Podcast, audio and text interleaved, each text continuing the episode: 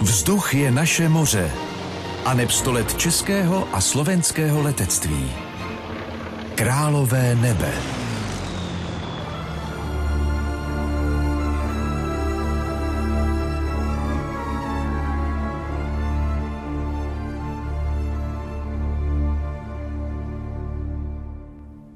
Září roku 1939 vpadla německá vojska do Polska a tím oficiálně začala druhá světová válka.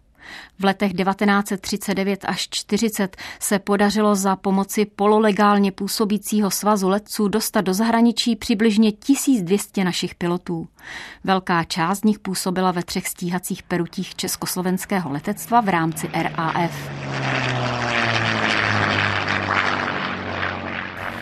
Ke konci července roku 1940. v nejkritičtější době války, kdy Francie padla a Anglie byla nucena reorganizovat svou expediční armádu, jež byla zachráněna z Flander, byla na anglické půdě založena československá bombardovací peruť. Bylo to konkrétně 29. července roku 1940 a svoji první bojovou operaci provedla legendární 311 hned 42 dní po svém založení. Československá peruť, ať byla sotva sformována, se i hned zúčastnila proti útoku. Dne 10. září roku 40. se zúčastnila první tři letadla československé bombardovací perutě náletu nad nepřátelské území. Tehdy naši letci bombardovali sezvaďovací nádraží v Bruselu. Té době měla 311 ve výzbroji Wellingtony a jak uvádí historik Jiří Rajlich, v následujících dvou letech bombardovala celkem 77 různých cílů. Nejenom na území nacistického Německa a fašistické Itálie, ale i v okupované Francii, Belgii a Nizozemsku. Ovšem utrpěla přitom také dosti významné ztráty a to vedlo k jejímu novému zařazení. Od dubna 1942 totiž byla přeřazena od Bomber Command do svazku Coastal Command, to znamená velitelství pobřežního letectva se svými starými Wellingtony byla v rámci tohoto nového zařazení nasazena do bitvy o Atlantik. Byla to jedna vlastně z nejdůležitějších, i když ne tak viditelných bitev, které rozhodly o výsledku druhé světové války.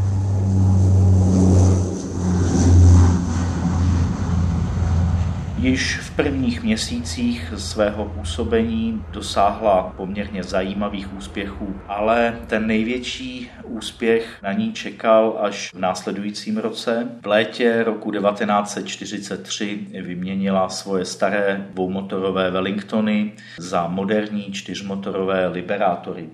Již několik měsíců po svém přezbrojení oslavila 311 svůj patrně největší válečný úspěch. 27. prosince 1943 se liberátorů, který řídil podporučík Oldřich Doležal, podařilo v Atlantiku zasáhnout a potopit německou ozbrojenou obchodní loď Alsterufer. Gott mit uns! Bůh je s námi, první důstojníku. Počasí pod psa. Mraky jako závoj, výhra v loterii. Britové nás se vzduchu nezaměří. S tím nákladem v podpalubí Alsterufru prolomíme blokádu. Ale stejně sledujte kurz i oblohu. Rozkaz. Ah, jdu se ohřát, svinská zima. Klik auf, námořníku. Kapitáne?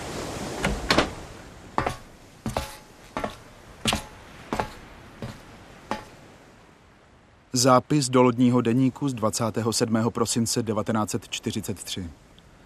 Alster Ufr vplouvá do rozbouřených vod Biskajského zálivu.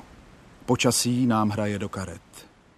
Pod příkrovem mraku jsme neviditelní pro anglickou RAF. Udržujeme rádiový klid, aby nás ani neslyšeli. Proklouzneme...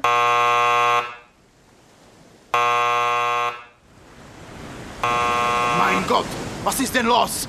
Co se podělalo? Sakru! Alsterufer patřila mezi tzv. prorážeče blokády. Tyto prorážeče blokády dovážely do nacistického Německa ze spojeneckého Japonska strategicky důležité a nedostatkové komodity, Alsterufer vezl na své palubě kaučuk, sín a především 344 tun wolframu. Pánové, tohle je úkol.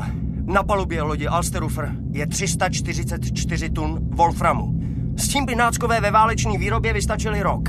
Nebudú mať príležitosť, kapitán Doležal. Pošleme ich ku dnu. Doufám. Nech poznajú silu 311 Čechoslovákov. Bombardovací létající člun Short Sunderland si na tom vylámal zuby, pánové. Našli je, ale bomby vysypali do oceánu. Vyplašili je a teď už budou pod těmi mraky v trapu. Věřím, že je najdeš, Zdeňku. Nejlepší navigátor v RAF. Tobě neujdou. Díky. Že? Počkejte, 14, no, slyšíte? 25. Porušili rádiový klid. To jsou oni. Prozradili se. Jsme jim na stopě a už se jí nepustíme. Držte si klobouky, pánové. Hledám díru do mračen a jdu dolů. Vstupujeme do čtverce 38, vidím je na radaru. Cíl 60 mil. Ještě níž, kapitáne. Ještě níž. Řízněte do těch mraků. Posádko připravit. Jestli tam budou, začne řeš. Kdo spustí palbu první, vyhrává. Vidím ich. Aha, tuto dierou v oblakoch. Zde liberátor s trupovým označením H jako Helena. Našli jsme Alsterufer. Evidentně míří do francouzského přístavu. Útočím. Boja! Schnell, schnell, šneci! Čísl, střílejte ze všech hlavní! Palte, je-li vám život milý! Cíl zaměřen. Rakety pal a otevřít pumovnici. A, zásah! A máme je! Pôjdu ku dnu, pozrite sa! Horí! Skvělá práce, kluci. Ale my ji bohužel taky koupili. Pravý krajní motor je v čudu. OK. Mise úspěšně skončena. Dívejte, už spouštějí záchranné čluny. Točím na základnu. Blahopřeju vám všem. Za tohle nás čeká pravý anglický puding a čaj o páté v Buckingham Palace. Ja by som radšej tú brinzu a halušky. Ale Ivo.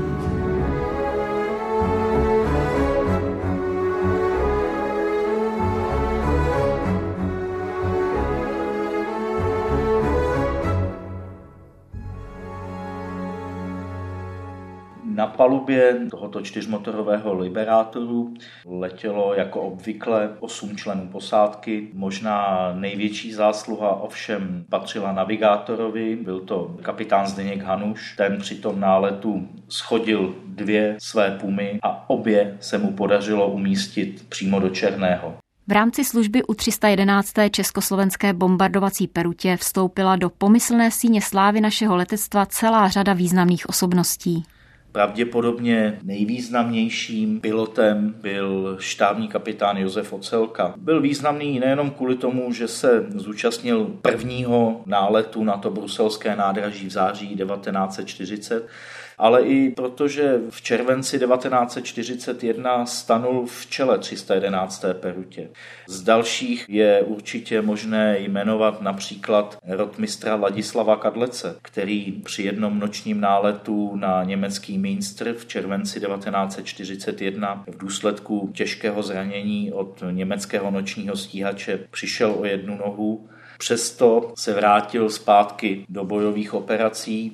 Určitě stojí za zmínku jméno štábního rotmistra Viléma Jakše. I on létal u 311. peruti jako palubní střelec, ale více známý je i proto, že byl velmi významným meziválečným československým boxerem.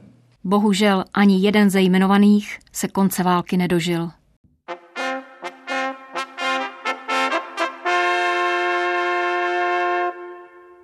Dear ladies and gentlemen, Prime Minister, Army officers, guests.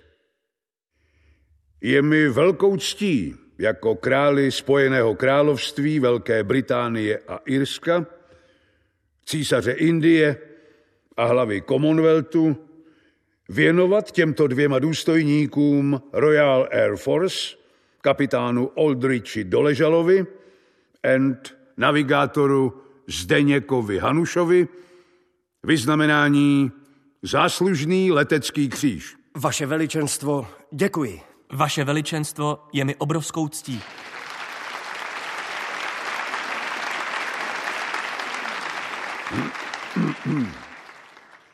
Rád bych ještě něco dodal. Bylo mi sděleno, že oba letci jsou ze 311. bombardovací perutě Čechoslováků. Na jejich uniformách můžete číst Čekoslovak. Tito letci hrdině bojovali za nás i nad územím Třetí říše a odmítli označení Čekoslovak sundat, i když je při sestřelu Němci nepovažují za válečné zajatce, na rozdíl od Poláků, Francouzů a Britů, ale za zrádce. Čekala by je okamžitá smrt, kdyby se jim dostali do rukou. Je i jejich rodiny. My, Britové, jim nikdy nemůžeme být dost vděční za to, co pro nás udělali. Prosím, pozvedněte číše na jejich počest.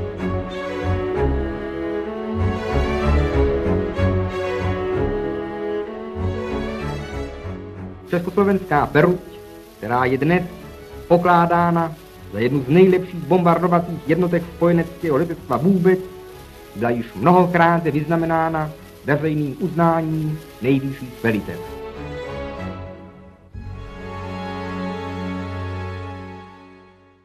Ty, Oldo, připadám si jako ve snu, štípni mě. A to je moc. Když nám velitel Coastal Command, Sir William Douglas na letišti v Bolie připnul ty královský metály. Netušil jsem, že si to ten úplně nejvrchnější velitel bude chtít zopakovat osobně se vší pompou. Tak na všechny naše kamarády, kteří se nedožili. Na ně. No a teď pojď Zdeňku, omrkneme královské menu. Myslíme i na ty živé. Vezmeme něco kamarádům z Liberátorů, co říkáš? Brinzu a halušky tam sice nemají, ale třeba nám to Ivo odpustí. Jednou o tomhle dnu budu vyprávět svým dětem místo pohádek o králech a princeznách. A ty to zase budou jednou vyprávět svým dětem. To si piš. No. Roll out the barrel. We'll have a barrel of fun. Roll out the barrel. We've got the blues on the run.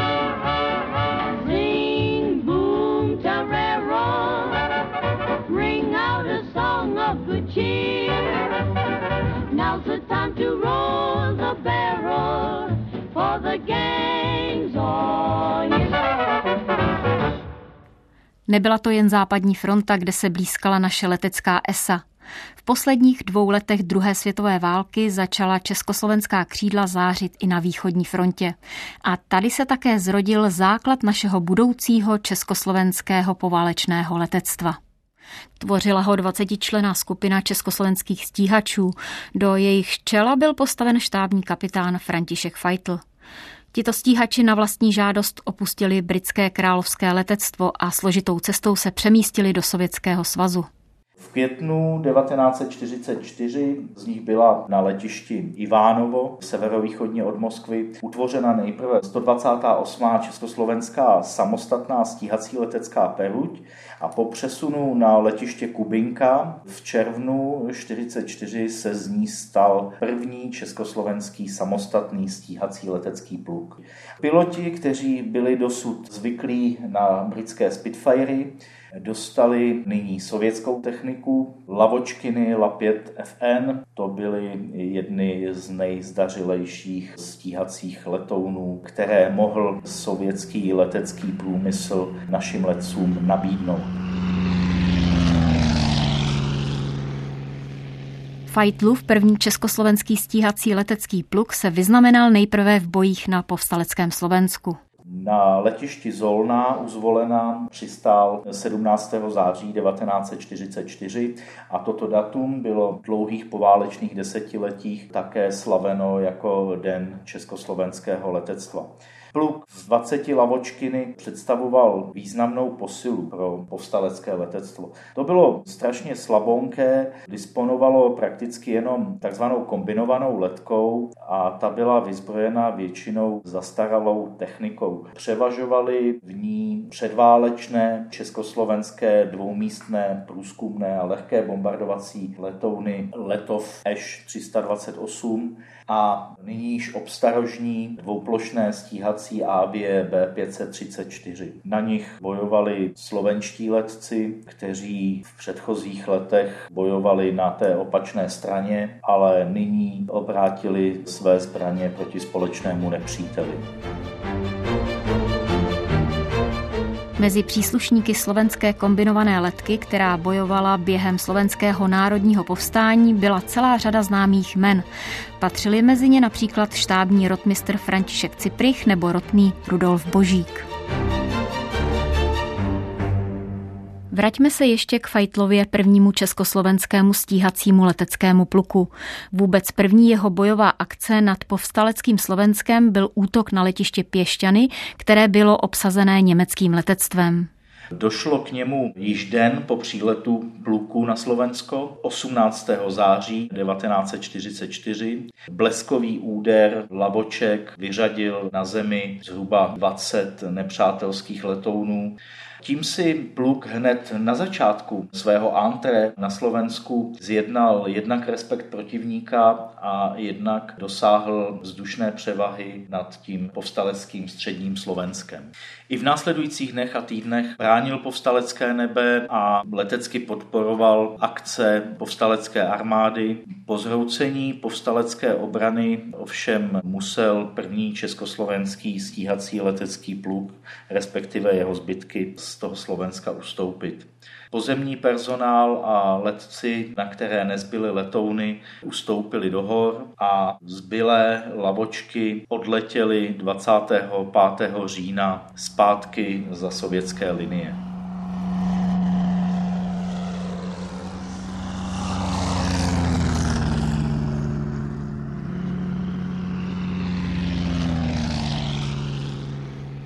Po potlačení slovenského národního povstání ovšem českoslovenští letci v boji neustali.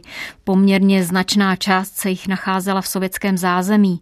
Byli to většinou příslušníci bývalých slovenských vzdušných zbraní, kteří buď individuálně nebo hromadně odletěli na počátku povstání na sovětskou stranu. K ním pak postupně přibývali letci, kteří jako pěšáci bojovali v pozemních jednotkách.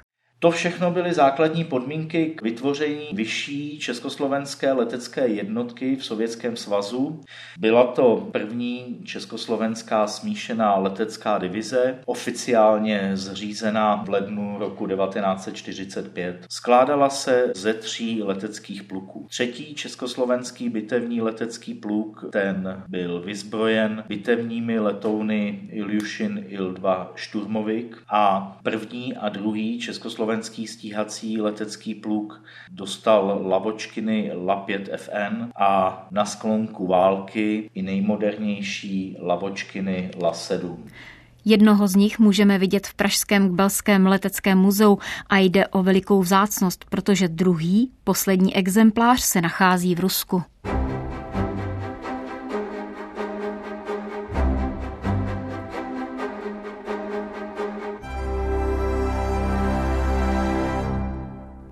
První československá smíšená letecká divize se bojů neúčastnila jako celek. Do bitev byl nasazen jen první stíhací a třetí bitevní pluk, protože druhý stíhací pluk nestačil dokončit proškolení na sovětskou techniku. Nicméně Počínaje 14. dubnem 1945 byla divize zasazena do bojů v prostoru Moravské ostravy, Opavy a Českého Těšína. Českoslovenští bitevní letci na svých šturmovicích bezprostředně podporovali útočící sovětská vojska v těchto prostorech. Českoslovenští stíhači na svých lavočkách jim poskytovali vzdušnou obranu. Za těch 14 dní, kdy zbývalo do konce války, smíšená letecká divize podnikla více než 500 bojových letů a způsobila protivníkům poměrně významné ztráty na pozemní bojové technice a lidské síle. Došlo ovšem jen k několika vzdušným utkáním. Určitě stojí za zmínku utkání ze 16. dubna 1945, kdy divize vlastně dobila svůj jediný potvrzený sestřel. Šturmovik rotného Vydržpána byl napaden německým stíhacím letounem Focke-Wulf 190 a zadní střelec tohoto šturmoviku, rotný Richard Husman, navzdory svému těžkému zranění ten útočící Focke-Wulf sestřelil v plamenech poblíž řeky Olše. Později vešel ve všeobecnou známost pod literárním pseudonymem Filip Jánský, pod nímž je podepsán ve své románové prvotině Nebeští jezdci, která se v roce 1968 dočkala i velice zdařilého filmového stvárnění.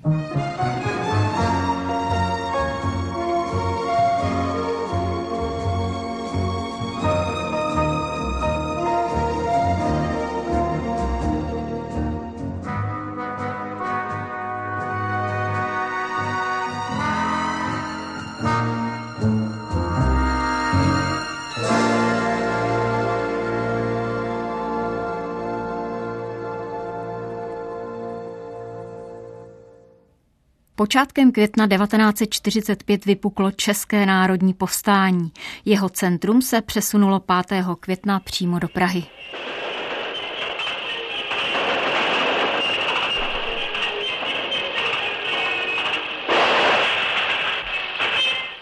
Všichni do Českého rozhlasu jsou šíleni ze čeští lidé. Přijďte co nejdříve.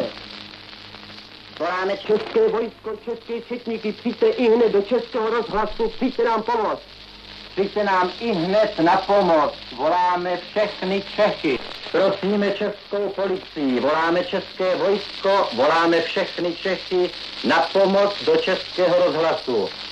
Voláme českou policii, české četnictvo a vládní vojsko na pomoc českému rozhlasu. Voláme všechno, co je české, na pomoc českému rozhlasu. SSáci zde vraždí české lidi. Pozor! Chod z Balbínovy ulice je volný. Vysíláme na vlně 415 metrů. Odpor v rozhlase je postupně likvidován. Brzy se opět ohlásíme.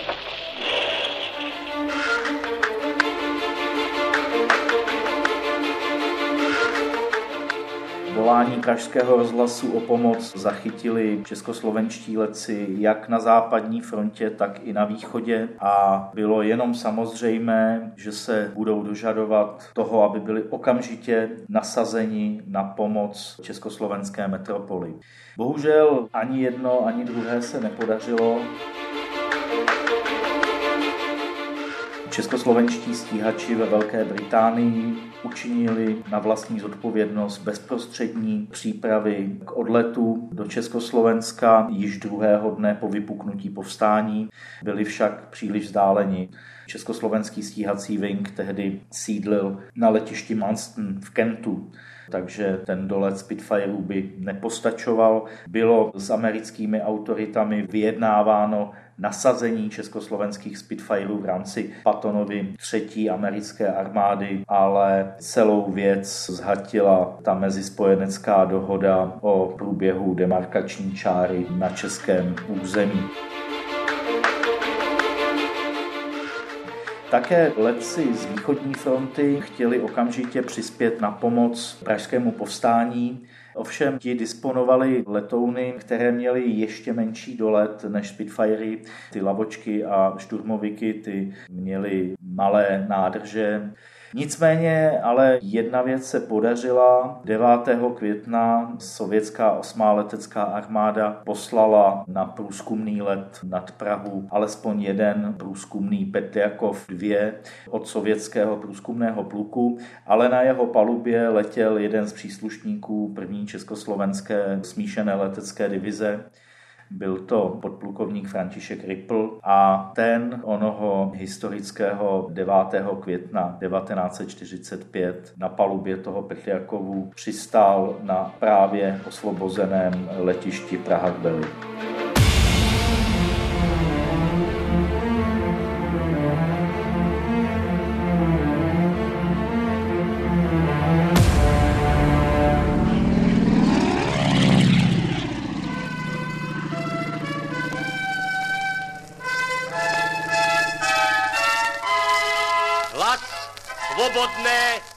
Republiky.